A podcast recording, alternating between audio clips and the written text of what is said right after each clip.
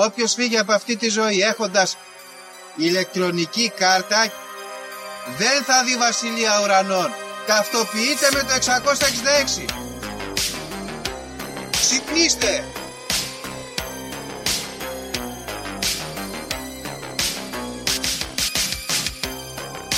Αν διαβάζεις το σπίτι τα σύμπαντα είναι άπειρα. Εγώ σου λέω είναι 7. Γιατί; Γιατί αυτές είναι οι γνώσεις μου. Βαριά με τη συζήτηση για το αν είναι επίπεδο. Είναι επίπεδο τελείω. Και όπως πιστεύει το αντίθετο, δεν το συζητάμε.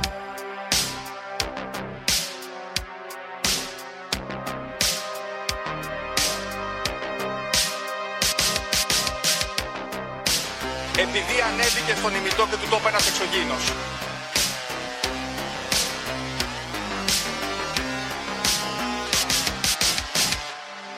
Πραγματική ιστορία κύριε Υπουργέ. Πραγματική ιστορία κύριε Υπουργέ. Πραγματική ιστορία κύριε Υπουργέ. Φίλες και φίλοι, γεια σας και καλώς ήρθατε σε ακόμα ένα επεισόδιο της Λέσχης των Συνωμοσιών. Είμαι ο Γιώργος και όπως πάντα μαζί μου ο Δήμος. Δήμο, Γεια σου Γιώργο, γεια σας φίλες και φίλοι ακροατές και ακροάτριες. Καλώς ήρθατε σε ένα ακόμα επεισοδιάκι. Είναι αργά, είναι πολύ αργά. Πλησιάζει τις 12 η ώρα και είναι από τις σπάνιες φορές που γράφουμε τόσο αργά. Αλλά πιάσαμε την κουβέντα εδώ με τον Γιώργο και μας πήρε ο κατήφορος, ας πούμε, ή ο ανήφορος, όπως θέλετε να το πείτε. 12 η ώρα Δήμο, οπότε ο Σονούπο, πιστεύω δεν θα έχουμε τελειώσει το επεισόδιο, θα ανοίξει η πόρτα, θα έχουμε λίγο θόρυβο φίλες και φίλοι. Μπορεί να μην κοπεί το edit, θα είναι ο αδελφός μου. Ε, Δήμο, τι κάνεις, πώς είσαι, είσαι, είσαι ελεύθερος; Είμαι καλά, είμαι ελεύθερος. Κατέβηκα στη μαγευτική ελληνική επαρχία, στην πόλη της Καλαμάτας, να περάσω εδώ το καλοκαίρι μου. Έχω τρελαθεί στα μπάνια, πάω τρεις φορές τη μέρα για μπάνιο, όποτε βρίσκω 10 λεπτά, πάω και βουτάω. Είναι ωραία, είναι ωραία. Δεν έχω ακόμα εγκληματιστεί, γιατί κατέβηκα και ενώ δουλεύω κανονικά, νιώθω σαν να έχω, σαν να έχω έρθει για διακοπές. Και αυτό με έχει προβληματίσει λιγάκι. Αλλά τι να κάνω. Τι να κάνουμε, διακοπές με το ζόρι. Μπορείς και τα δύο μαζί, να ζεις με τα δύο παράλληλα, το έχουμε ξαναπεί. Δεν σε εμποδίζει τίποτα πέρα από την πραγματικότητα. Λοιπόν, Δήμο, να πούμε κάνα νέο. Είπες έχεις δύο νέα, γιατί κοιτάζαμε τα νέα πριν. Παιδιά, μας έπιασε τόσο πολύ κουβέντα που ούτε νέα δεν κοιτάξαμε. Τα είδαμε πριν από λίγο. Για πες. Λοιπόν, τα νέα που έχω είναι απλά. Είναι αρχικά ε, ξεκίνησε αυτή η κυβέρνηση νωρίς νωρίς και ξαναέδωσε λεφτά στους αστυνομικούς για να το βγάλουμε από τη μέση. Και να μην, Μου διέφυγε αυτό. και να μην μπερδευόμαστε. Αυξήσεις πάλι στους αστυνομικούς λεφτάκια για να μην νομίζετε ότι έχει αλλάξει κάτι. Οπότε, σαν να μην κάναμε εκλογές, εγώ κάπως νιώθω. Το διάβασα αυτό το νέο. Ωραία, δεν είναι. Ακριβώς. Γιατί ωραία πράγματα είναι αυτά και οι αστυνομικοί άνθρωποι είναι και αυτοί και χρειάζονται να παίρνουν κάτι παραπάνω για να μας δέρουν. Γιατί οι κλέφτες θα γίνουν Δήμο. λοιπόν, εντάξει. Ε, πήραν αύξηση, δεν το είδα αυτό. Πώς μου ξέφυγε, δεν ξέρω. Το οποίο είναι ωραίο γιατί είναι, σου λέει, τώρα που εκλεγήκαμε, το πρώτο πράγμα που θα κάνουμε είναι αυτό. Μην πάει και το ξεχάσουμε. Και είναι λίγο σε φάση να επιβραβεύσουμε αυτούς Α, πούμε, τις- που μας στηρίξανε. Τι φάπε, ναι, σωστό. Α, και τους ψηφίσαν και όλοι μπάτες, σωστό, σωστό. Να πω σε αυτό το σημείο, Δήμο, ξέρεις, πήρε η μάνα μου αύξηση, δεν το ήξερα. Ναι, 100-200 ευρώ παραπάνω σύνταξη με ακραίο. μπράβο. Μπράβο, Βασιλιά. Ευχαριστούμε πολύ. Την οικογένεια εδώ, τη δική μου δηλαδή, να είσαι καλά. Και πω, τι να κάνει ο Μητσοτάκης που λέει και το μήνυμα, πόσα να μας δώσει. Σωστό. Ωραία. Πολιτικό νέο, μπήκες με τα μπούνια, μπράβο, Δήμο. Μμμ. Τι άλλο έχεις; Κάτσε να δω γιατί το, το ξέχασα το άλλο. Ωραία, μην μπεδεύεσαι, θα σου πω. Γιατί έχω κι εγώ πολιτικό νέο. Βγήκε ο Πάνος Καμένος, δεν ξέρω αν είδες, έδωσε συνέντευξη. Α, ναι, ναι, ναι. Και είναι ωραίο γιατί, ξέρεις, κάποιοι άνθρωποι οι οποίοι έχουν αποτραβηχτεί από τα κοινά, εμφανί... ξέρω εγώ καλλιτέχνες, εμφανίζονται και είναι σαν ε, τρογλωδίτες, ξέρεις, που βγαίνουν από τη σπηλιά και είναι λίγο έτσι σε κακή κατάσταση, αγύμναστοι ας πούμε, λίγο με μαλλιά, μουσια, τους έχει συνηθίσει πιο λαμπερούς. Ο Πάνος Καμένος εμφανίστηκε κονιόρδος, ωραίος, Απαστράπτον νιωράντης. θα έλεγα. Απαστράπτον. Απαστα... Μπράβο, γυαλιστερός, φανταχτερός, με φόντο το γαλάζιο Αιγαίο και τα λευκά σπίτια με τα λινά του και είπε πάρα πολύ ενδιαφέροντα πράγματα τα οποία θέλω να τα πιστεύω αλλά δεν μπορώ να τα πιστεύω κιόλας ταυτόχρονα είναι ζω με αυτό το διτό πάλι ότι και καλά έσωσε τον Αλέξη Τσίπρα και τη χώρα από καταστροφή στο Παρατσάκ φίλες και φίλοι ο Αλέξης σώθηκε από τον πάνω καμένο γιατί παραλίγο να κάνει μαλακία με το βαρουφάκι και να μας πετάξουν από το ευρώ αλλά αυτός σήκωσε το τηλέφωνο και είπε Hello, Barack. Τι θα γίνει με τον Αλέξη, σε παρακαλώ πολύ, πάρ τον και πες του τι να κάνει, γιατί δεν ξέρει. Και έτσι σωθήκαμε. Τον πήρε ο, πήρε ο Ομπάμα τον Αλέξη και του είπε: Αλέξη, με βγεις από το δωμάτιο χωρίς συμφωνία, την έχουν στημένη. Το ενδιαφέρον όμως είναι ότι μέσα σε όλη αυτό το, τη συμφωνία που έγινε, ας πούμε, να μας βοηθήσουν οι Αμερικάνοι και τα λοιπά, να μεσολαβήσουν, ήταν να γίνουμε προτεκτοράτο. Και βγήκε ο άλλος να πει: Αυτό είναι πολύ ενδιαφέρον. Βγήκε και είπε ο Καμένος, του είπα εγώ: Θα σας δώσουμε όλα τα λιμάνια, θα σας δώσουμε όλες τις βάσεις. Θα φτιάξουμε στην Αλεξανδρούπολη συγκεκριμένα έλεγε. Η οποία ναι, έγινε επέκταση κιόλας. Σούδας, Αλεξανδρούπολη, αεροδρόμια, τα Νάγαρα, το ένα άλλο, ό,τι θέλετε εσείς εδώ είμαστε.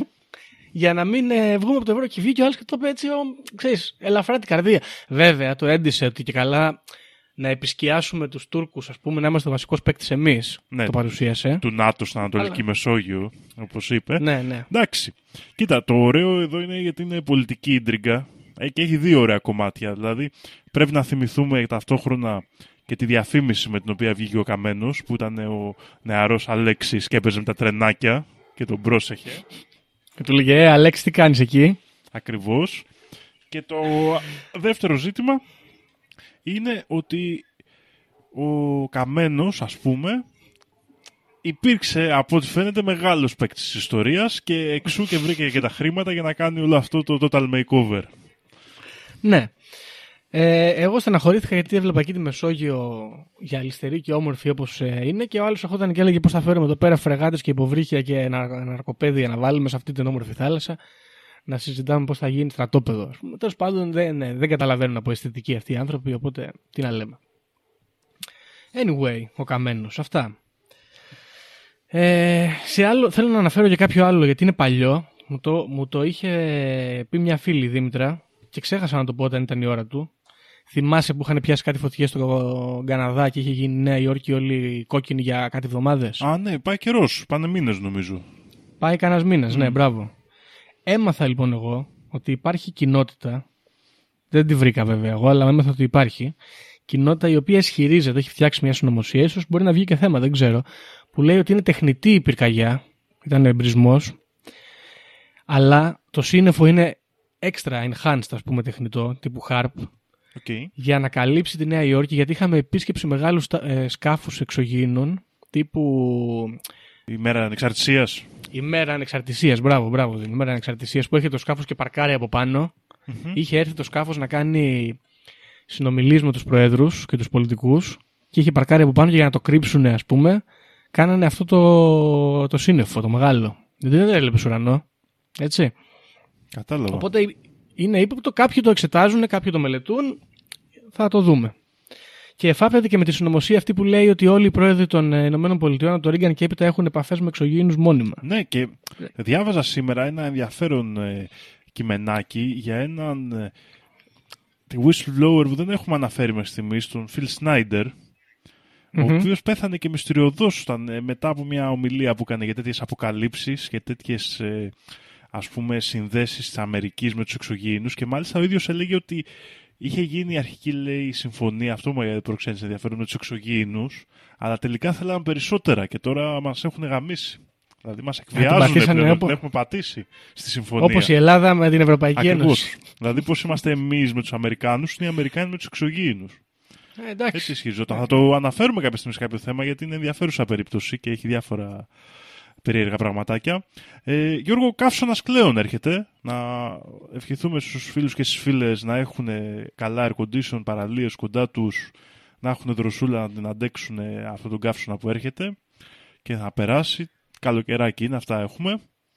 Ναι, έχω εδώ ένα air condition, δήμο να το δείξω μετά. Είναι στο κουτί ένα μήνα, δεν βρίσκω ψυκτικό με τίποτα. Είναι, είναι το επάγγελμα του μέλλοντος, παιδιά. Άμα έχετε αμφιβολήσει τι να κάνετε ή δεν πήγατε καλά στι Πανελλήνιες, γίνετε ψυκτικοί, μην τρώτε πρόλογο, είναι η καλύτερη δουλειά. Σίγουρα, ναι. Έρχεσαι, βάζεις το air condition, τακτάκια 150 ευρώ, 100 στην καλύτερη. Μμ. Λοιπόν, και τώρα να αναφέρουμε άλλο ένα Δήμο, το οποίο είναι και αυτό πολιτικό, δηλαδή δεν πρέπει να το έχουμε βάλει πιο πριν. Έγιναν προγραμματικές δηλώσεις στη Βουλή. Βγήκαν οι πολιτικοί αρχηγοί, είπαν ξέρω εγώ τι θέλουν να κάνουν κτλ. Και, και βγήκε, εγώ το, δεν το περίμενα από αυτόν, το περίμενα από άλλον, αλλά μας βγήκε δεξιότερα του Βελόπουλου η Νίκη, το κόμμα Νίκη, με τον κύριο αυτόν που είναι σαν Χόμπιτ. Μου διαφεύγει το όνομά του. Και είπε ότι. Το πρώτο πράγμα που είπε, έτσι. Είπε, ξέρω εγώ, ζήτω η θρησκεία κτλ. Και, και μετά είπε, έρχονται οι ταυτότητες, οι καινούργιες, το οποίο έχει δρομολογηθεί, το διάβασα και στο gen.gr. Είναι αλήθεια, δεν τα βγάζει από το μυαλό του. Έρχονται ηλεκτρονικές ταυτότητες καινούριες με μοναδικό αριθμό ΑΦΜ ή ΑΦΜ πάνω τέτοια. Έχουμε ήδη μοναδικό αριθμό, αλλά τέλος πάντων θα έχει και άλλο μοναδικό αριθμό αυτό. Αλλά, και εδώ είναι το πρόβλημα, θα έχει λέει τσιπάκι γεωεντοπισμού. Οκ. Και είναι πολύ κατά με το γεωεντοπισμό. Αυτός δεν θέλει. Ε, Δεν θέλει GPS, τα έχει, τα έχει κλείσει όλα.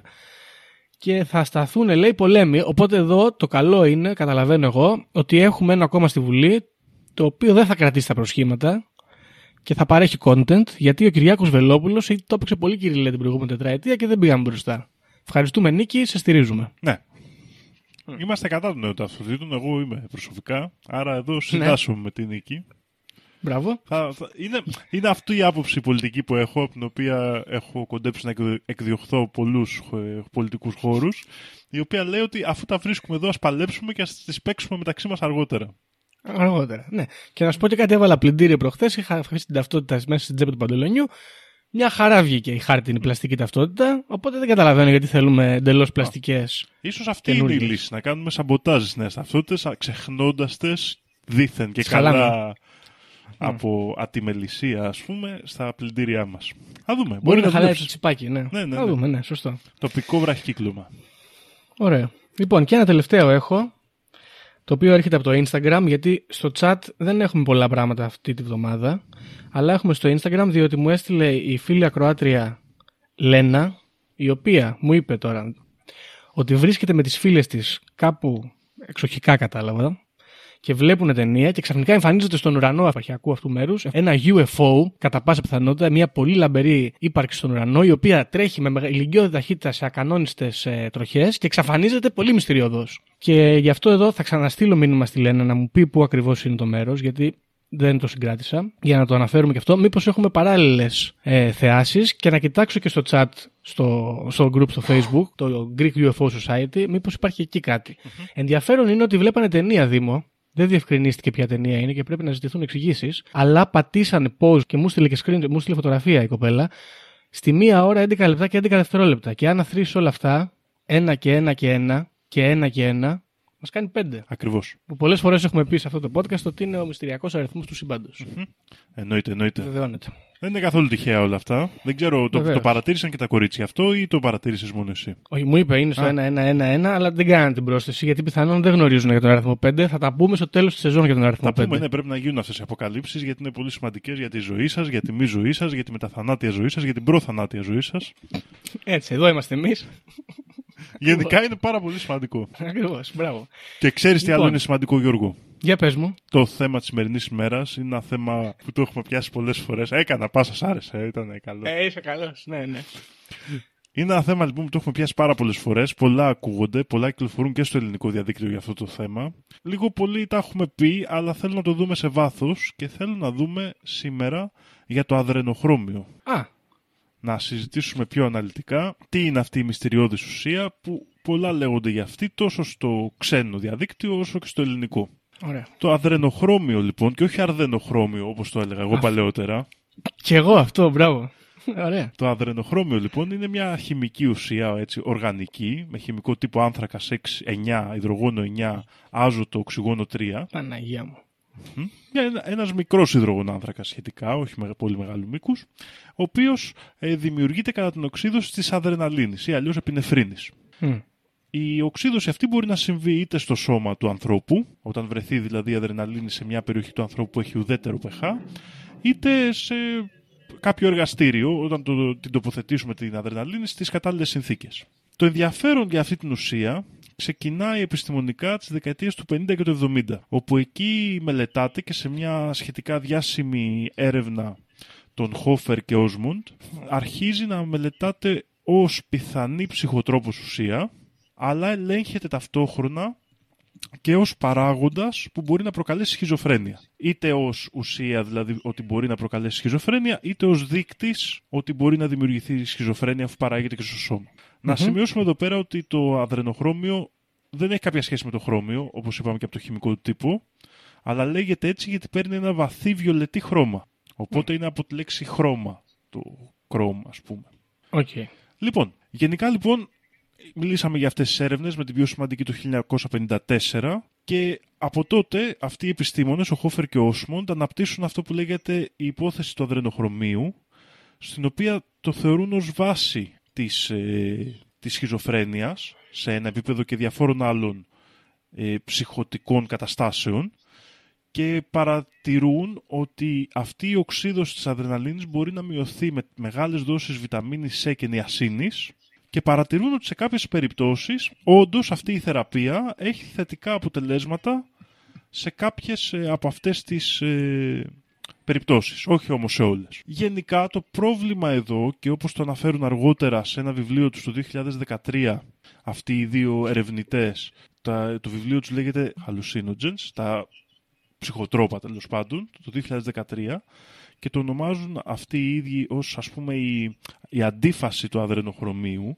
είναι ότι ο επιστημονικός κόσμος πολύ γρήγορα βγαίνει να αναιρέσει τα ευρήματά τους χωρίς να έχουν κάνει σχετική έρευνα. Συγκεκριμένα γράφουν στο βιβλίο ότι η περίεργη περίπτωση που δημιουργήθηκε ήταν αυτή στην οποία όσοι είχαν δουλέψει με το αδρενοχρώμιο και είχαν κάνει έρευνες έδιναν στοιχεία ότι ήταν ψυχοτρόπο, ενώ όλοι οι υπόλοιποι που δεν είχαν διαβάσει επέμεναν με πολύ μεγάλη πειθό ότι δεν είναι. Υπόπτω. Τα επιχειρήματα αυτά είναι αυτά που υποστηρίζει η άλλη μεριά που λέει ότι το αδρενοχρώμιο δεν έχει κάποια ιδιαίτερη ψυχοτρόπο ουσία είναι ότι μοιάζει πολύ ελαφρώς με την εμπειρία που προσφέρει η ψιλοκυβίνη και το LSD. Γενικά μοιάζει η χημική σύσταση του αδρενοχρωμίου με αυτή της μεσκαλίνης. Οπότε Οκ. και το LSD που είναι αρκετά κοντά με τη μεσκαλίνη Ναι, και ναι. αντίστοιχα η ψιλοκυβίνη έχει κάποια ελαφριά, ας το πούμε έτσι, ψυχεδελική δράση, αλλά πολύ μικρότερη από αυτή των ε, άλλων ναρκωτικών, ας τα πούμε έτσι. Ενθε, ενθεογενών που τα λένε μερικοί. Μμ. Και γενικά στην αναταραχή που δημιουργείται εκείνη την εποχή και με πολλούς επιστήμονες να βγαίνουν και να λένε ότι δεν ισχύουν οι έρευνες, δεν σχετίζεται σίγουρα με την ε, σχιζοφρένεια. Γίνονται και κάποιες έρευνες που φαίνονται σοβαρές, οι οποίες δείχνουν ότι μέρος μόνο των ανθρώπων που πάσχουν από σχιζοφρένεια εμφανίζουν, μπορεί να εντοπιστεί μέσα τους ποσότητα αδρενοχρωμίου. Οπότε οι Όσμοντ ε, και Χόφερ που δημιούργησαν την έρευνα αρχίζουν να μελετούν την ουσία και κάνουν νέες έρευνες σαν ψυχοτικομιμητική. Δηλαδή ότι είναι μια ουσία η οποία δεν προκαλεί την ψύχωση εκβάσεως, αλλά αν υπάρξει προκαλεί συμπτώματα παρόμοια με την ψύχωση.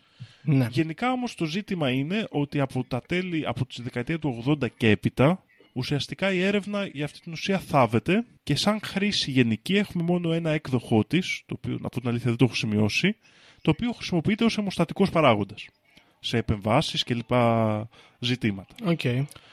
Παρ' όλα αυτά, η εύρεση αυτής της ουσίας και γενικότερο ας πούμε, ενδιαφέρον για τα ψυχεδελικά της δεκαετίας του 50 και 60 οδήγησε στην ουσία αυτή να εμφανιστεί σε διάφορα κείμενα της ε, ας πούμε pop κουλτούρας της εποχής. Συγκεκριμένα ο πρώτος νομίζω που το αναφέρει, τουλάχιστον ο πρώτος πολύ δημοφιλής συγγραφέας, είναι ο Aldous Huxley, ο οποίος στο βιβλίο του «Οι, πόλ- οι πύλες της αντίληψης», The Doors of Perception, το 1954, αναφέρει την ανακάλυψη του αδρενοχρωμίου σαν πάρα πολύ σημαντική, γιατί μοιάζει με τη μεσκαλίνη και παράγεται από τον οργανισμό. Οπότε κάνει κάποιες συνδέσεις ότι ο άνθρωπος μπορεί μόνος του να δημιουργήσει ε, αντιληπτικές αλλαγές στον εαυτό του. Ναι. Έτσι και να προκαλέσει ας πούμε τέτοιες ψυχεδελικές εμπειρίες μόνος του. Ε, Α, συγγνώμη, ο Aldous Huxley είναι αυτός που έχει γράψει το Brave New World. ναι, ναι, ναι. Είναι ο συγγραφέας Ωραία. του, Blake- του Brave New World και το Doors of Perception είναι το βιβλίο που έδωσε το όνομά του στο συγκρότημα Doors. Επίσης. ΟΚ. Ήταν Ωραία. ένας συγγραφέας που ασχολήθηκε πολύ με τα ψυχεδελικά και με την, ε, τον ενδιέφερε δηλαδή αυτή η νέα επιστήμη που έβγαινε. Ήταν φαν, ας πούμε, και είχε γράψει αρκετή έτσι, φαντασία πάνω σε αυτά τα επίπεδα. Μμμ. Ε, Δεύτερος συγγραφέας που έχει αναφερθεί με το ζήτημα είναι ο Άντονι Μπέρτζες, νομίζω το διαβάζω σωστά, ο συγγραφέας του, Κουρδι- του βιβλίου Το Κουρδιστό Πορτοκάλι. Μμ. Και μάλιστα και στην ταινία αλλά και στο βιβλίο οι πρωταγωνιστές πίνουν γάλα το οποίο περιλαμβάνει ένα κοκτέιλ ναρκωτικών ένα εκ των οποίων είναι και το αδρενοχρώμιο. Μάλιστα. Η τελευταία και ίσως σημαντικότερη αναφορά πριν περάσουμε στο τι γίνεται σε σύγχρονη συνωμοσία είναι το βιβλίο του Hunter S. Thompson Fear and Loathing in Las Vegas το οποίο έχει γίνει ταινία Α, και με τον μάλιστα. Johnny Depp στο Μμμ. οποίο ο... εκεί είναι σαν να κατασκευάζεται για πρώτη φορά ας πούμε η σύγχρονη συνωμοσία καθώς αναφέρεται ότι για να δουλεύει καλά το αδενοχρώμιο πρέπει να το πάρεις από τις ε, εκφύσεις της αδρεναλίνης από ένα ζωντανό οργανισμό που έχει υποφέρει. Και δεν μπορείς να το Μμ. πάρεις από πτώμα. Ναι. Και... Ούτε έτσι ας πούμε παρασκευασμένο χημικά. Ακριβώς. Και όπως θα δούμε αργότερα, στη συνωμοσία Δεν παίζει γίνεται. σημαντικό ρόλο αυτή η ιδέα. Βέβαια. Εντάξει. Θεωρείται λοιπόν ότι κάπως μέσα από αυτά τα... μέσα από το πώς πέρασε αυτή η ουσία στην pop κουλτούρα φτιάχτηκε και η σύγχρονη συνωμοσία η οποία συναντάται αρχικά νομίζω το, από την έρευνά μου το 13 με 14 τη- στο Φορτσάν που αλλού Ναι, βέβαια. δεν ξέρουμε αν υπήρχε και κάποια προηγούμενη ομάδα που το έφερε στο προσκήνιο, αλλά εκεί για πρώτη φορά στο, στα board decks που ασχολείται με το paranormal, αλλά και στο πολιτικό board, στο poll, στο politically incorrect board όπως λέγεται, αρχ- γίνονται κάποια πρώτα threads, το 13 και το 14, στα οποία συνδέεται και το βιβλίο του Thompson και στα οποία λένε και ε, επαναφέρονται και το συνδέουν με την εβραϊκή συνωμοσία, της οποίας όπως ε, το έχουμε αναφέρει ίσως κάποιες φορές ότι η συνωμοσία αίματος περί των Εβραίων, δηλαδή το ότι οι Εβραίοι καταναλώνουν ανθρώπινο αίμα, είναι μια συνωμοσία που κρατάει σχεδόν από το Μεσαίωνα. Μμμ. Οπότε επαναφέρει αυτή τη συνωμοσία χρησιμοποιώντας το αδρενοχρώμιο σαν τον λόγο για τον οποίο καταναλώνουν αίμα Ναι, μα- Α, οκ. Και και Όχι θέτοντας... αντί του αίματος δηλαδή. Όχι. Και θέτοντας ότι κάνουν ας πούμε τελετές στις οποίες φέρνουν το θύμα στα όρια του για να δημιουργήσει μεγάλες ποσότητες αδρεναλίνης και να καταναλώσουν το αίμα του που θα περιλαμβάνει πλέον αδρενοχρώμιο και θα το χρησιμοποιήσουν για τις ψυχεδελικές ιδιότητές του αλλά κυρίως τοποθετείται και ένα νέο στοιχείο για τις ανανεωτικές και αντιγυραντικές του ιδιότητες οι οποίες μέχρι στιγμής επιστημονικά δεν έχουν αναφερθεί κάτι και φαίνεται να είναι δημιούργημα αυτού του καινούριου σταδίου της συνωμοσίας. Σωστό. Λοιπόν, συνεχίζουμε και μέσα από τα 4chan και λοιπά η συνωμοσία αυτή περνάει στο Pizzagate.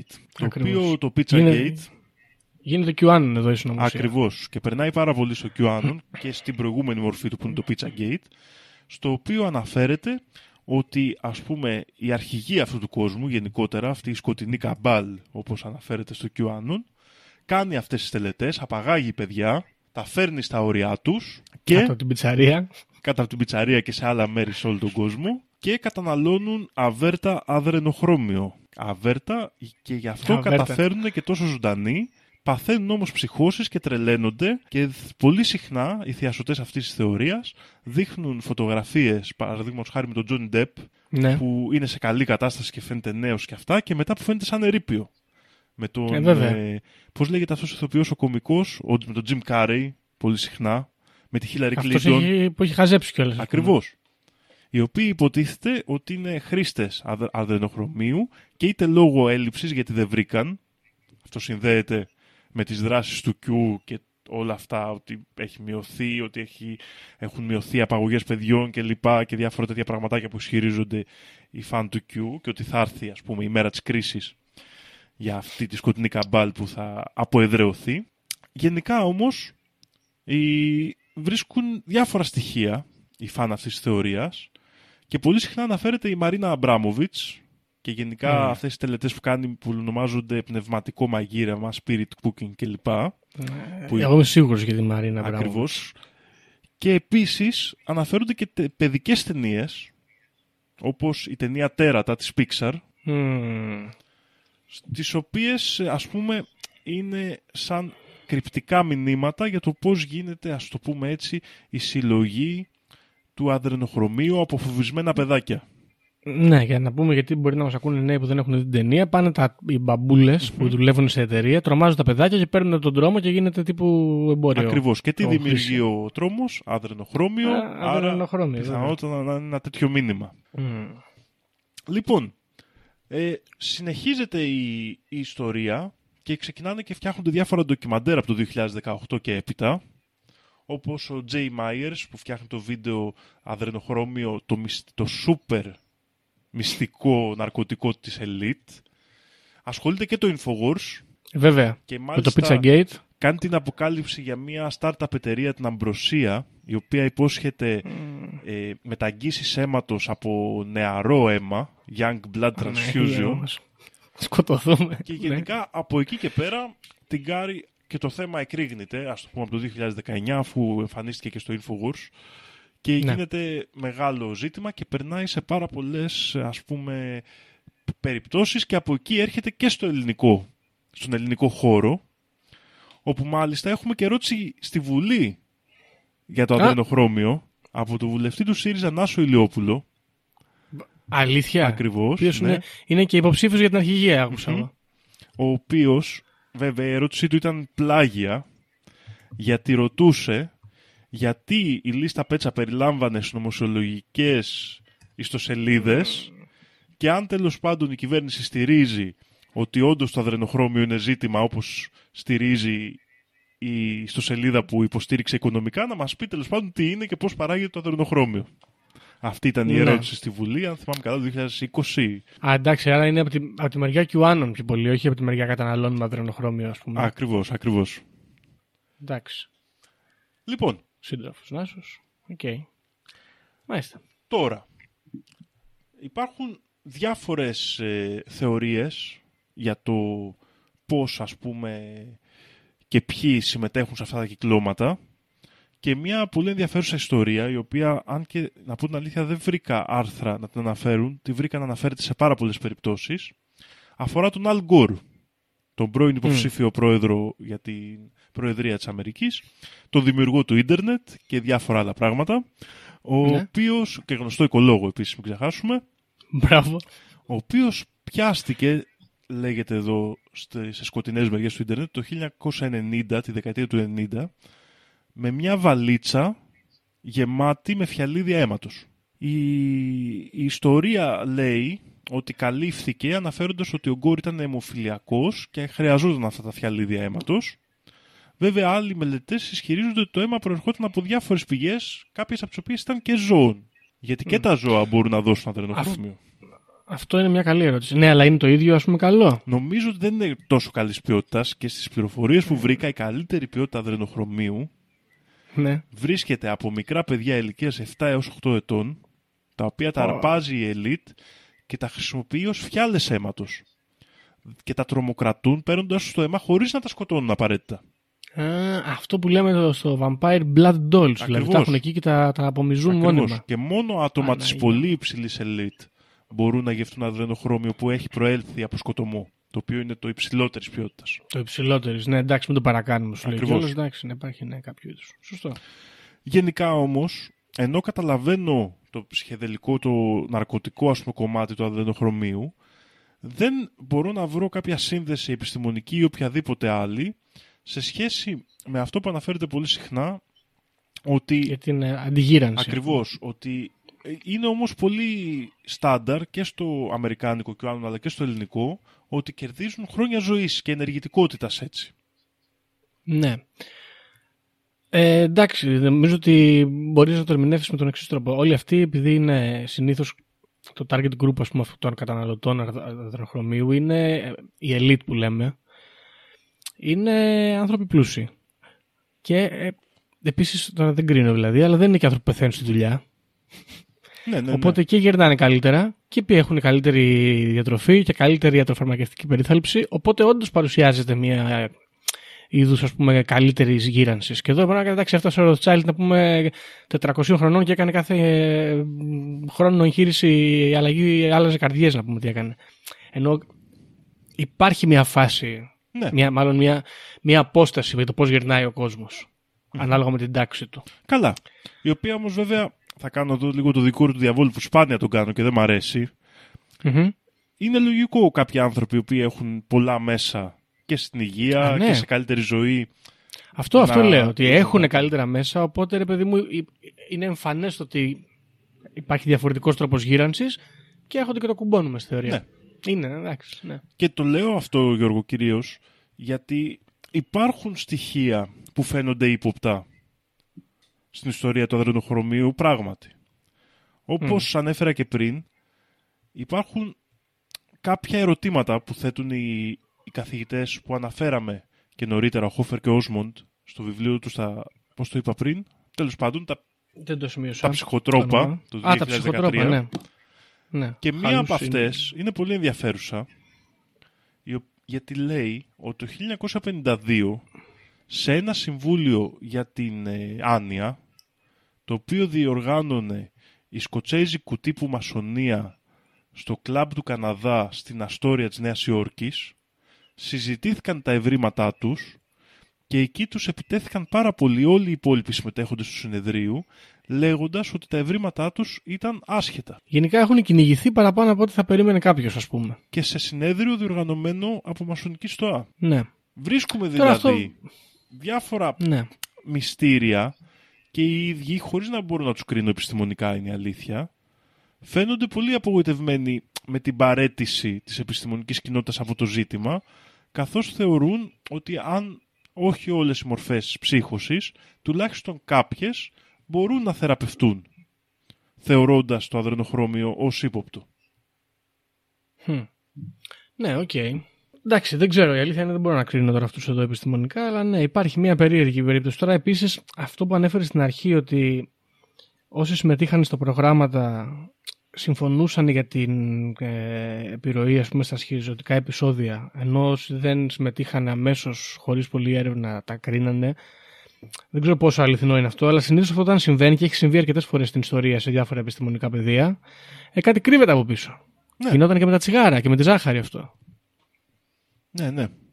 Πράγματι, δεν ξέρω, αυτό τώρα δεν θα ασχοληθούμε περισσότερο με το επιστημονικό κομμάτι, γιατί απαιτεί και ένα επίπεδο γνώση, αλλά άμα έχετε σχετικές γνώσεις, θα βάλω Ναι. κάτω και κάποιες έρευνες, αλλά και το βιβλίο, ένα link για να μπορέσετε να βγάλετε τα συμπεράσματά σας και να παρατηρήσετε αν αυτές οι αντιφάσεις οι οποίες ισχυρίζονται οι ερευνητές ότι πέφτει η έρευνα για το αδρενοχρώμιο, αν ε, στέκουν και αν σας κάνουν, Μμμ. ας πούμε, αν βρίσκεται κάποιο ενδιαφέρον εκεί. Ένα άλλο. Και πάμε μπρος πίσω σε αυτό το επεισόδιο. Ξεκινήσαμε από την ιστορία, πήγαμε στο παρόν και θα πάμε ακόμα πιο πίσω τώρα Μμμ. για το πώς, από πού ξεκίνησε ίσως η όλη ιστορία με το αδρενοχρώμιο και υπάρχει η θεωρία, Γιώργο, ότι όλο αυτό ξεκίνησε από τους Αζτέκους και το έμαθαν οι πρώτοι αποικιοκράτες, ας πούμε Ευρωπαίοι, όταν πάτησαν στον νέο κόσμο. ΟΚ. Οι Αζτέκοι είναι γνωστό ότι έκαναν μεγάλο επίπεδο τελετουργικές θυσίες και έχει, έχουν σχετιστεί αρκετοί ιστορικοί ότι αυτό ήταν μια τελετουργική, μια θεολογική προσέγγιση, αλλά αυτό που τους ένοιαζε στην πραγματικότητα ήταν η μαστούρα και ο εθισμός που τους δημιουργούσε το αδρενοχρώμιο. Ναι, αλλά. Ε, ναι, συγγνώμη, συγγνώμη, για συνέχισε. Οι τελετές αυτές, Γιώργο, περιλάμβαναν την συλλογή του αίματος των θυμάτων, η οποία πλαθόταν σε ψωμί. Α, και ο ΟΚ, εκεί αρχηγός θα της καταλήγω. φυλής έτρωγε το, και, το, και τη σάρκα της καρδιάς των θυμάτων και θεωρούταν ότι είχε την πιο δυνατή δράση. Παναγία μου. Μάλιστα, η φήμη εκεί ήταν ότι αν η καρδιά χτυπούσε ακόμα την ώρα που έφτιαχνε το ψωμί, θα είχε στη- το, την πιο δυνατή μαστούρα, ας το πούμε έτσι. Παναγία μου, θα σκοτωθούμε. Μμμ. Και μάλιστα από τους Αστέκους θεωρείται ότι υπήρχαν τεχνικές και για την συλλογή αδρενοχρωμίου από ζώα. ΟΚ. Ναι. Πώς θα σκοτώσουμε στο τέλος τέλος. Ένα άλλο ενδιαφέρον στοιχείο με τις τελετουργίες των Αζτέκων ήταν ότι το αδρενοχρώμιο βρίσκεται και στα δάκρυα. Και ο θεός Τλάλοκ απαιτούσε τα δάκρυα των νεκρών για να μην φέρει καταστροφές Μμμ. στην, ε, στις σοδειές και στα λοιπά που ήταν το κύριο Ναι, ας πούμε, ναι, ναι. τελετουργικό ζήτημα των, ε, των Από Αζτέκων. ό,τι σου λέει, ξέρω εγώ, ε, τώρα εδώ πιστεύουμε, περίμενα όμως, γιατί εδώ πιστεύουμε ότι μαζεύαν τα δάκρυα και καλά για το Θεό και τα πίνανε, ή μήπως εδώ υπάρχει κάτι πιο μεταφυσικό και μπορεί ίσως το αρδενοχρώμιο να δημιουργεί θεϊκές ικανότητες. Κάτι άλλο που Να είναι- διάβασα είναι ότι επειδή πολλές φορές μετά έκαιγαν τα θύματα που είχαν δάκρυα στα μαγουλά τους, αυτά ας πούμε εξατμίζονταν στην ατμόσφαιρα και την άκουγαν και έτσι. Α, τη βρίσκαν και από Ναι. εκεί. Τώρα, Μάλακα. αν ε, δεχτούμε και τις ψυχεδελικές επιδράσεις, οι οποίες φαίνονται και οι πιο ίσως Πιθανές, ας πούμε, πιθανές ναι. και ρεαλιστικές, τότε είναι πολύ κοντά στο να το συνδέσουμε και με τη θεολογία, γιατί και είναι ένα πάρα πολύ ενδιαφέρον έβριμα, όπως αντίστοιχα και το DMT, γιατί είναι ουσίες με ψυχοτρόπο δράση που παράγει ο ανθρώπινος οργανισμός υπό συνθήκες.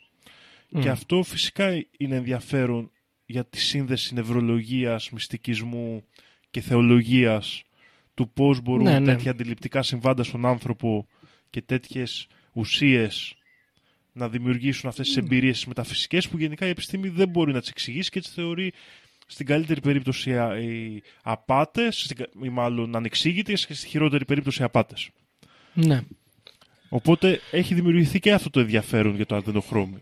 υπόπτω. Άλλες περιπτώσεις ε, αντίστοιχων ε, τελετουργιών βρίσκουμε σε όλο τον κόσμο, φυσικά, όπως παραδείγματος χάρη τα έθιμα των Γκαριντζιέρι, της, φυ- μιας φυλής Αυστραλών κανιβάλων, οι οποίοι κάνουν και πολύ παρόμοιο τελετουργικό με αυτό που αναφέρεται για το αδενοχρώμιο και τρομοκρατούσαν τα θύματα τους μέχρι να τους σκοτώσουν και έτρωγαν τους επινεφριδικούς τους αδένες ως την κύρια ας πούμε πηγή μεταφοράς της δύναμής τους. Α, για μου βραδιάτικα. Ήταν ένα δηλαδή, είδος κάνεις, βαμπυρισμού. Ναι Γιώργο, Ναι, είναι- ναι. τώρα έχουμε πιάσει σκοτεινό θέμα παιδιά και λίγο μπρουτάλ, ε. Αγριέψαν τα πράγματα. αλλά αυτά αναφέρονται πολύ συχνά και πιθανόν να τα βρείτε απέναντί σας. Μμ, να ξέρετε. Ακριβώς. Και είναι ξέρω. ένα θέμα που έχει πάρει μεγάλη έκταση και μάλιστα είναι από τα θέματα αυτά, Γιώργο, για να πάμε και στο πιο μετασυνωμοσιολογικό κομμάτι, που αναφέρουν πολλές φορές οι, οι αντισυνωμοσιολόγοι, οι debunkers, σαν αυτά που γίνονται viral, αλλά λίγο κάτω από το χαλί, που δεν τα καταλαβαίνουμε ακριβώς. Δηλαδή είναι ένα πράγμα που το έχει ακούσει πολλοί κόσμος, αλλά ταυτόχρονα δεν, υ- σαν να προλάβανε τις μηχανές, ας πούμε, τις σύγχρονες της ε, λογοκρισίας και κάπως έγινε viral χωρίς να καταλάβουν ακριβώς τι σημαίνει. ΟΚ. Και για αυτόν τον λόγο έχουν ασχοληθεί και πολλά site. Παραδείγματος χάρη διάβασα ένα άρθρο στο Wired που κάνει ολόκληρη ανάλυση του πώς αυτές οι δίθεν επικίνδυνες ιδέες μπορούν να προλαμβάνουν τους μηχανισμούς καταστολής που οραματίζονται κάποιοι άνθρωποι για όλα αυτά τα πράγματα. Και υπαρχει άρθρο και από τους Έλληνες debunkers, Τα ελληνικά, τα ελληνικά hoaxes. hoaxes, τα οποία εντελώς τυχαία και λίγο άσχετο, μπήκα και στην ιστοσελίδα τους και διάβασα λίγο το άρθρο και έχουν και μια σελίδα οικονομικά, προς τιμήν τους αυτό, αλλά παίρνουν 500.000 το χρόνο από το Facebook. Ναι, για να κάνουν, ε, για να κάνουν debunking, debunking στο έρευνα. Facebook. Μα, Πάρα πολλά λεφτά. Εμείς δεν παίρνουμε τόσα Ναι. λεφτά. Εμείς γιατί δεν παίρνουμε; Επειδή κάνουμε το ανάποδο, δεν κατάλαβα. Πολύ περίεργο. Πολύ άδικο, εγώ θα πω. Γενικά ναι. Ε, ένα άλλο, μια άλλη συνωμοσία που συνδέεται με αυτή τη συνωμοσία είναι η συνωμοσία που είναι γνωστή ως η αγνοούμενη 411 που αναφέρεται στον αριθμό των αγνοούμενων παιδιών και γενικά των ανθρώπων που χάνονται χωρίς να ξέρουμε πού πηγαίνουν τον οποίο ο αριθμός θεωρείται ότι είναι αρκετά μεγάλος και πάλι εδώ η απάντηση το, αυτών που πιστεύουν αυτή τη θεωρία είναι ότι αυτοί οι άνθρωποι ουσιαστικά είναι σαν φάρμες παραγωγής αδρενοχρωμίου για τις ελίτ, οι οποίοι τα χρησιμοποιούν είτε για να φτιάχνονται, είτε για να ζουν περισσότερα χρόνια. Και φυσικά όλα αυτά συνδέονται και με το θέμα του Epstein και με το θέμα όλων αυτών των αποκαλύψεων για την παιδοφιλία. Θα μπορούσαμε να πούμε στην Ελλάδα και με, την, ε, με τα ελληνικά κυκλώματα παιδοφιλίας που τελευταία εμφανίζονται και λοιπά ζητήματα. Χμ. Μάλιστα. Λοιπόν, να πούμε εδώ σε αυτό το σημείο ότι αυτή η φάση με το ραδιονοχρώμιο κρατάει πολύ καιρό. Ο Άλεξ Jones πήγε στα δικαστήρια για αυτή την ιστορία και έχασε τα δικαστήρια και τον ευγάλανε τρελό ότι έχει σχιζοφρένεια και τέτοια με το Pizzagate εννοώ. Α, κάτσε, ο Άλεξ Τζόνς νομίζω Γιώργο έχασε τα δικαστήρια με το Sandy Hook. Όχι με το Pizzagate. Γιατί... Α, όχι με το Pizzagate ζήτησε συγγνώμη. Ναι, με, Έχεις δίκιο. με Έχεις το δίκιο. Sandy Hook ε, με, το που έλεγε ότι δεν έχει γίνει ο πυροβολισμός στο σχολείο. Ότι, ότι είναι ηθοποιοί, ότι είναι Ναι, ναι, ηθοποιοί. Ναι, ναι. μπράβο, μπράβο. Σωστό. Ε, τώρα, όσον αφορά τον Epstein και το νησί αυτό με τα παιδοφιλικά κυκλώματα. Ε, παίρνει μπάλα όλη την ελίτ, αλλά έχει ένα ενδιαφέρον γιατί βρίσκουν πάρα πολλούς από τους ανθρώπους οι οποίοι κατηγορούνται για καταναλωτές αδρενοχρωμίου να πηγαίνουν και στα νησιά, αλλά ταυτόχρονα να συμβαίνει και κάτι με αυτούς. Δηλαδή, παραδείγματος χάρη ο Tom Hanks. Ωραία. Πρώτα ο Tom Hanks γίνεται πολίτης της Ελλάδος. Έτσι. Μετά ο Tom Hanks εξαφανίζεται και κάνει κάτι περίεργες εμφανίσεις γιατί μάλλον έχει κάποια ασθένεια λέγεται. Και τέλος εμφανίζεται στο TikTok πάρα πολύ συχνά σε διάφορα συνωμοσιολογικά τέτοια accounts να είναι πολύ συχνός επισκέπτης του νησιού και φθενός φίλος του Epstein. Οπότε έρχονται εδώ και σου λένε ο Τόμ Hanks παθαίνει αυτές τις κρίσεις και λένε ότι είναι άρρωστος, αλλά στην ουσία δεν έχει αδενοχρώμιο γιατί τον πιάκαμε τον Epstein. Και δολοφονήθηκε, συνελήφθηκε, εκτελέστη ο Τόμ Hanks και έχουν στείλει κλόνο στην Ελλάδα που του έχουν εδώ και τώρα διαβατήριο. Ναι, ναι, ναι. Το οποίο παίζει πάρα πολύ συχνά αυτό. Όταν αυτοί οι celebrities όλοι παθαίνουν κάποιο πιθανόν ε, meltdown, ας πούμε, και διαλύονται, σημαίνει ότι τους κόψαν το δρυνοχρώμιο, τους συλλάβαμε, τους σκοτώσαμε, εμείς τα λευκά καπέλα που λέμε, η QAnon, και τώρα έχουμε βάλει έναν άλλο μπροστά για να μην ταράξουμε τα νερά πάρα πολύ. Ή τον έχει βάλει η καμπάλα, ανάλογα. Παίζουν και τα δύο. Ναι. Αυτό παίζει με τη Hillary Clinton πάρα πολύ και γενικά οι Clintons πρέπει να είναι τρομεροί καταναλωτές αδρενοχρωμίου. Κοίτα, οι, Χιλ- οι Clinton έχουν και μια τρομερή σχέση γενικά με του Epstein και υποτίθεται ότι ήταν ε, τουλάχιστον στο συνωμοσιολογικό χώρο υποτίθεται ότι ήταν και κοντά ίσως και ανώτεροι κάποιες φορές από τον Epstein θεωρούνται στο ολόκληρο το κύκλωμα και ίσως και υπεύθυνοι για το θάνατό του. Ε, Μμ. Και έστειλε και μια φωτογραφία, άμα το, ε, άμα το είδατε στο chat όσοι είστε μέσα, με το Bill Clinton και τη Ghislaine Maxwell που κατεβαίνουν μαζί από το Lolita Express. Μπράβο, ναι. Μμμ. Γενικά, Είναι ύποπτη. ένα άλλο θέμα που είδαμε την Clinton και με διάφορους άλλους διάσημους Γιώργου αφορά μια περίεργη αρρώστια που λέγεται κούρου η οποία εμφανίστηκε σε κανιβαλιστικές φυλές και υπάρχει ένα πράιον που δημιουργείται από την κατανάλωση ανθρώπου και δημιουργεί κάποιες πληγές, ιδίως στη γλώσσα. Και εμφανίστηκαν κάποιες φωτογραφίες με τη Hillary Clinton που εμφανίζει αυτές τις πληγές, οπότε μας προδιαθέτει ότι έχει προβεί σε κάποια κανιβαλιστικά πάθη. Και- Ναι, γιατί Και διάφοροι άλλοι διάσημοι με αντίστοιχες πληγές, έτσι είναι σαν L και εξωτερικά. Ναι. Εντάξει, μπορεί να είναι πολλά, μπορεί να είναι και αυτό. Δεν ξέρω. Εμείς ρωτάμε. Εμείς κάνουμε κάποιες Ναι, ερωτήσει εδώ. Και να πούμε πάλι ότι στην Ελλάδα έχει πάρει και αυ- πάλι μεγάλες διαστάσεις το θέμα. Παραδείγματος χάρη, αν θυμάστε το ελικόπτερο που είχε πέσει στην Καβάλα. Που λέγαμε. Ναι, not to be confused με το ελικόπτερο με το Μακεδόνα και βρούμε το Όχι, πελάτη όχι, μας. όχι, Είναι άλλα όχι. ελικόπτερα αυτά. Ένα που ήταν κάποιας πολεμικής, όντως μυστηριώδους περίπτωσης. Λογικά είχε να κάνει, μάλλον ισχυρίζονται ότι είχε να κάνει με τη σύραξη στην Ουκρανία. Ε, Όμως, οι πιο βαρύς νομοσιολόγοι λέγανε ότι μετέφερε ποσότητα αρδενοχρωμίου και μέσω δράσεων του Q είχε καταδαφιστεί. Και τώρα Καταδαφιστεί, κλαίνουν όλα τα λάνια που δεν έχουν ντουμάνια. Που μείνανε χαρμάνια. Ακριβώς. Ένα άλλο μεγάλο σαμποτάζ που έχει κάνει ο Q ε, στο κύκλωμα αυτό του αδρενοχρωμίου είναι εκείνο το πολύ μεγάλο καράβι που μπλόκαρε στη γεύση στο, Α, στο ναι, Σουέζ, ναι, ναι, στη σωστά. Διόργα. που είχε κολλήσει. Εκεί λοιπόν, φ- ναι, φημολογείται ότι είχε πάει ο Ντόναλτ και είχε χώσει το, τη θάλασσα με, με μπουλντόζες και τέτοια για- και πέρναγε το καράβι, το οποίο ήταν λέει τον Κλίντον νομίζω και βρέθηκε εκεί πέρα στα νερά στα ριχά και στούμπωσε και έτσι πήγε ο Epstein, ο Epstein λέω, πήγε ο Ντόναλτ και μάζεψε το αδρενοχρώμιο και, γιατί παίζει και αυτό πάρα πολύ, έσωσε και τα παιδιά που ήταν στα μπάρια μέσα και πηγαίνανε για, Για σφαγή. για βασανισμούς. Ναι. ουσιαστικά. Αυτό επίσης. Δεν ξέρω αν αυτό εκείνο το αεροπλάνο που είχε πέσει στη Βουλγαρία που έκανε τα σύννεφα, μήπως και αυτό, δεν ξέρω. Ναι, Θα μπορούσε. Πο- Πρέπει να πο- ζητηθούν πολλές κάποιες περιπτώσεις γενικά. Και όπως βλέπουμε έχει δύο θέματα εδώ πέρα και αυτό είναι νομίζω το ενδιαφέρον της υπόθεσης. Έχει μία επιστημονική βάση ελαφριά, την οποία δεν μπορώ καν να την κρίνω, έτσι μην το πάρετε ότι είναι βαριά Μμμ. επιστημονική βάση, σε συνωμοσιολογικά μέρη τα έχω βρει και αυτά, η οποία δείχνει ότι υπάρχει κάτι πονηρό, ίσως κάτι ενδιαφέρον. Ίσως απλά και να είναι μια βαρετή ουσία όπως ισχυρίζονται οι- το αντίπαλο δέος, αλλά υπάρχει τέλος πάντων μια ομάδα επιστημόνων, έστω μικρή, που ισχυρίζεται ότι έχει ένα ενδιαφέρον τουλάχιστον ως ψυχεδελικό και ψυχοτρόπο. Ε,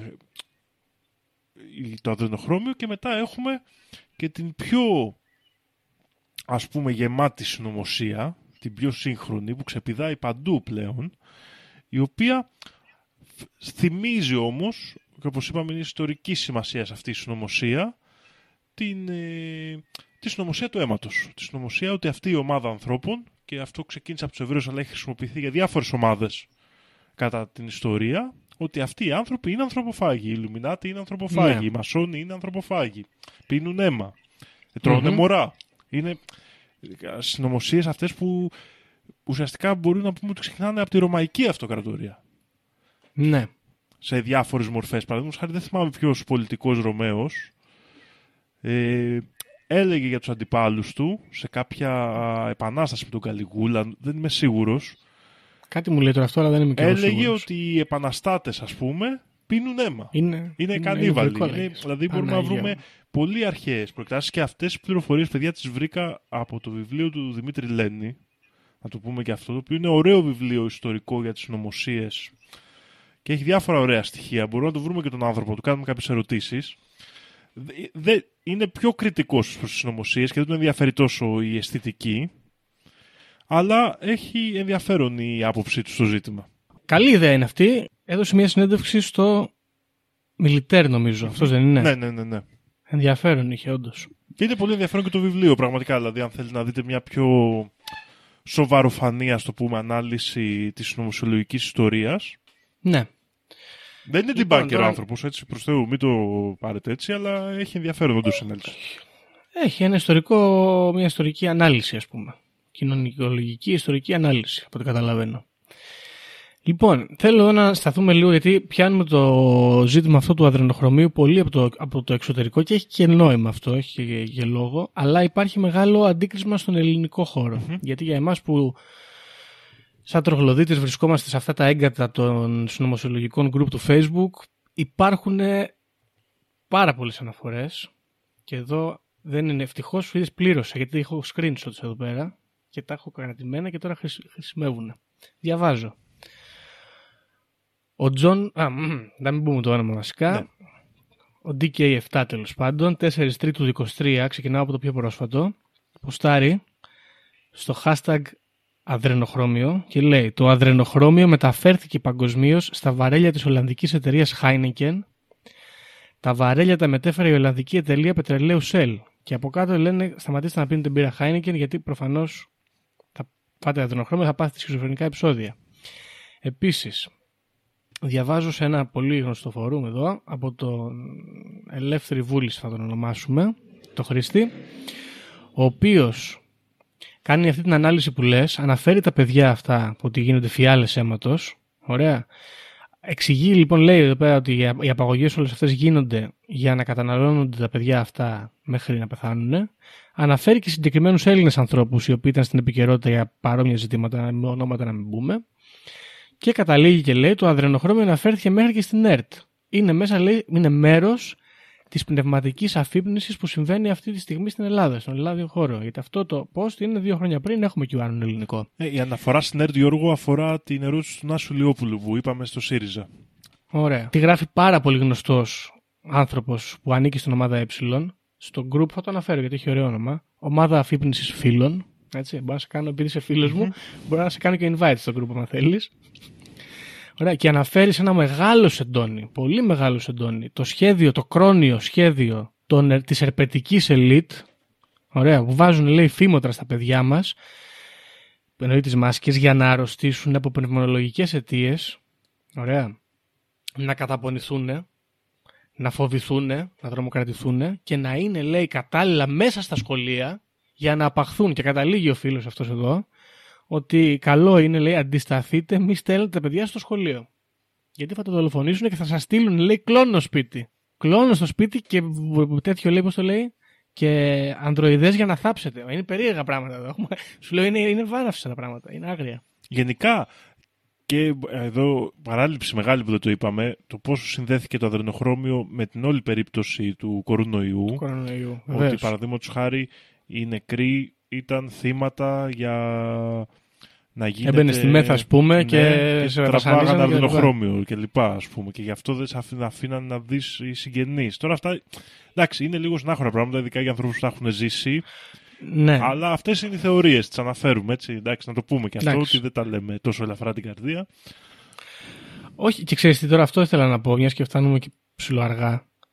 Ότι όλο αυτό το ζήτημα του αδρενοχρωμίου, μάλλον η μυθολογική προέκταση που αφορά τους βασανισμούς και τα σχετικά, βασίζεται σε κάτι το οποίο δεν είναι πάρα πολύ παράλογο και με πιθανότητα δεν είναι και ιδιαίτερα ψέματα. Και είναι το trafficking των ανθρώπων Ναι. που συμβαίνει στον κόσμο full και η πιθανότητα να μπλέκονται elite και ξέρω εγώ, με εταιρείες μεγάλες ή οτιδήποτε.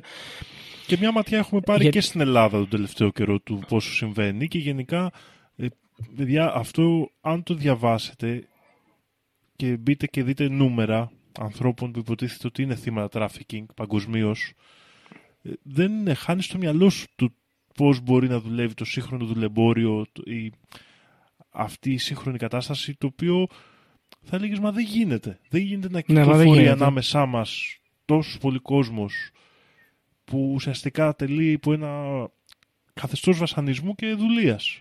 Πραγματικής και Ναι, και, σύγχρονης. και, στο, και στο τέλος πεθαίνουν κιόλας, Ναι, έτσι, ναι, ναι, γιατί ναι. Υπάρχει, υπάρχουν άνθρωποι που απα- απαγάγονται και εξαφανίζονται για να χρησιμοποιηθούν όντως ως δούλοι, ξέρω εγώ, ή πιθανότατα ως ε, να εκπορνεύονται. Ε, πολύ κλασικό επίσης ε, τρόπο αυτό.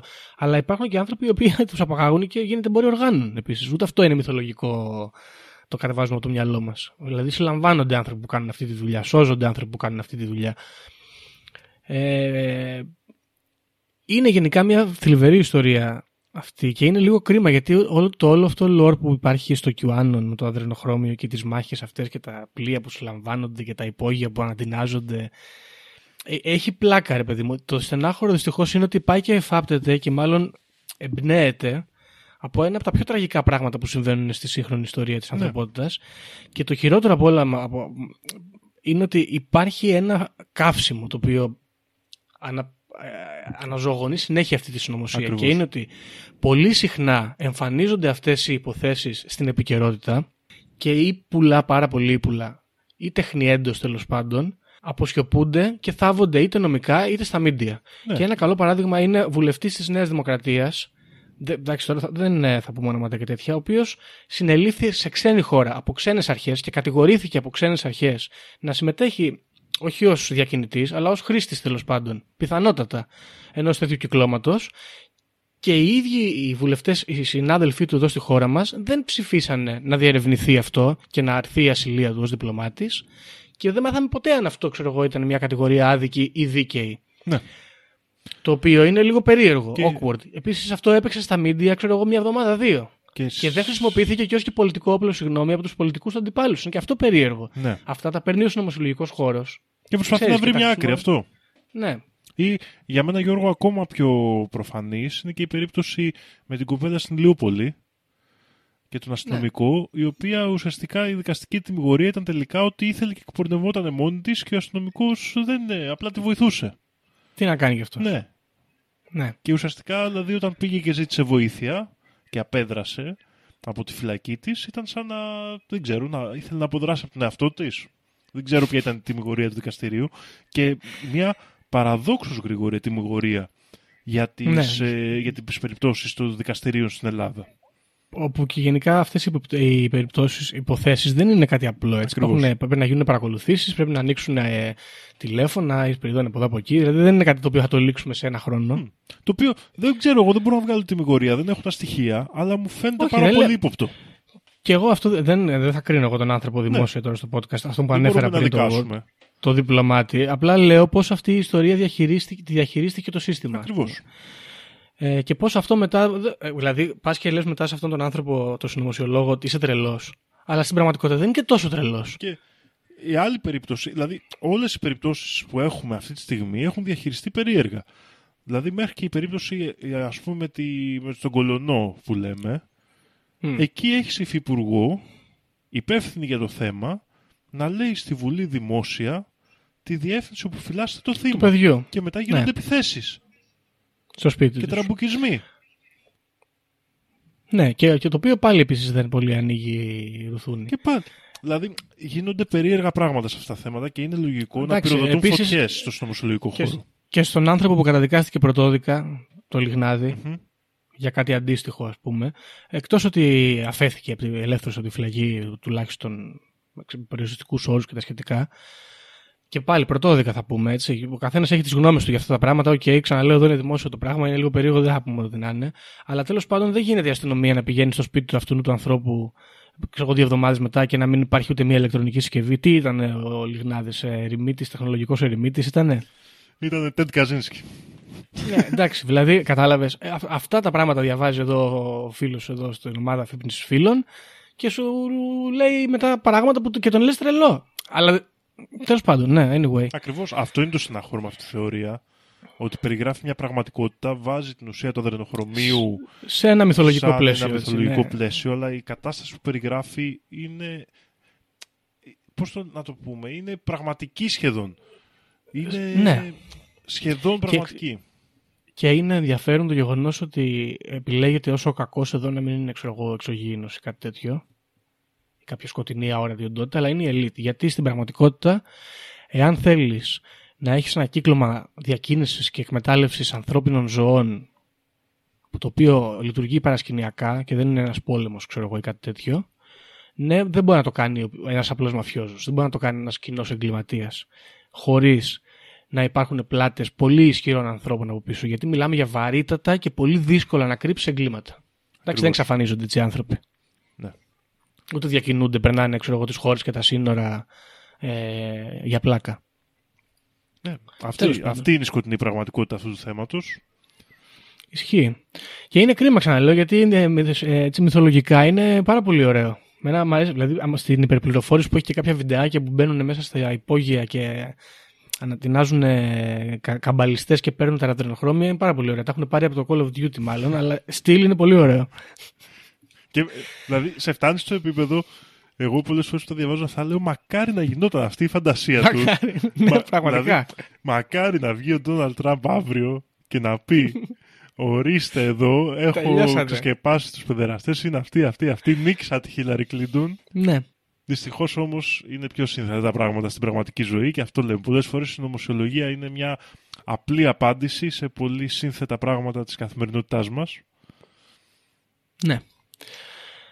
Εντάξει, ενδιαφέρον. Μπράβο Δήμο που έκατσε και είδες για το αδρενοχρώμιο, γιατί όλο το αναφέρουμε, όλο το αναφέρουμε, ποτέ δεν το αναλύουμε. Και καλό είναι, και εντωμεταξύ με έχει ρωτήσει πολλοί κόσμος τι είναι αδρενοχρώμιο και δεν ήξερα ούτε εγώ να τους πω εντελώς τι ακριβώς είναι. Έδινα μια πολύ γενική απάντηση. Οπότε, φίλες και φίλοι, ορίστε. Ωραία. Έχουμε κάτι άλλο, τι λες; Νομίζω δεν έχουμε κάτι άλλο. Σαν τελευταίο κομμάτι θα ήθελα να σταθώ και να υπενθυμίσω ότι το αδρενοχρώμιο εκτός από την κλασική συνωμοσία έχει το ενδιαφέρον κομμάτι της ψυχεδελικής εμπειρίας και πώς συνδέεται με τον άνθρωπο.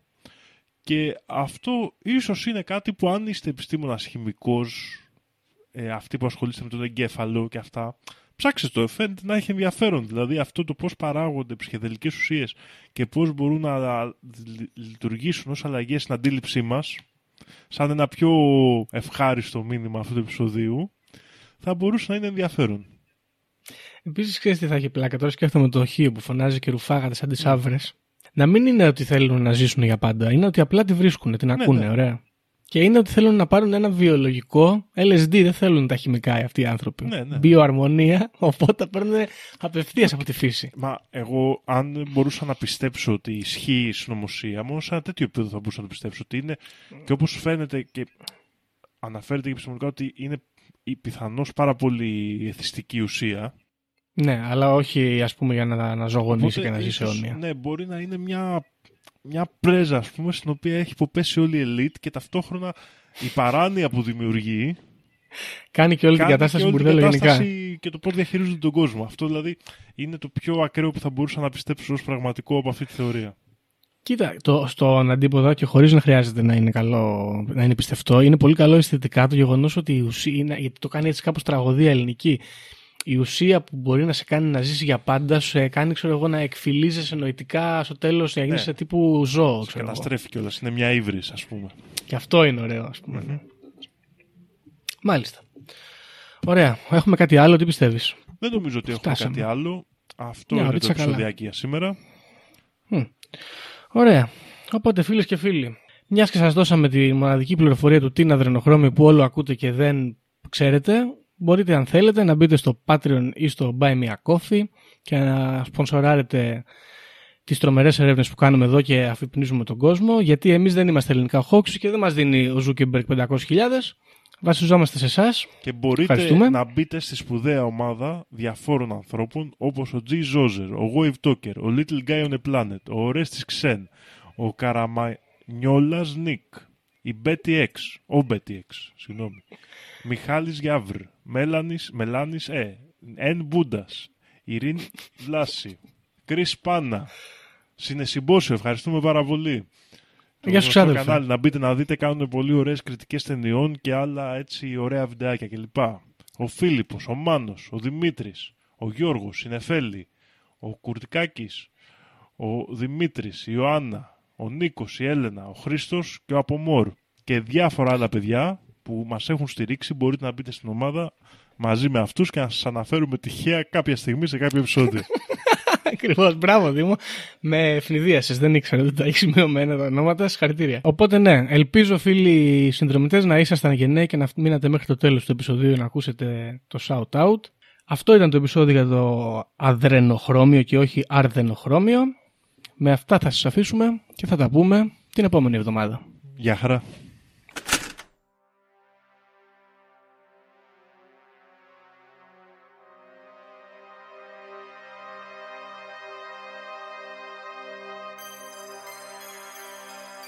Όποιος φύγει από αυτή τη ζωή έχοντας ηλεκτρονική κάρτα δεν θα δει βασιλεία ουρανών. Ταυτοποιείτε με το 666. Ξυπνήστε!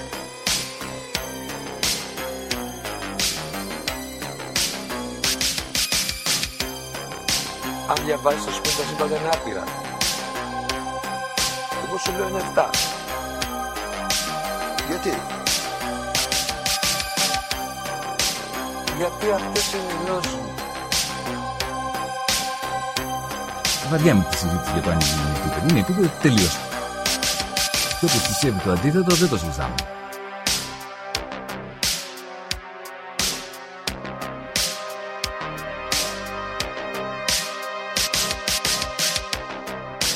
Επειδή ανέβηκε στον ημιτό και του το είπε ένας εξωγήινος.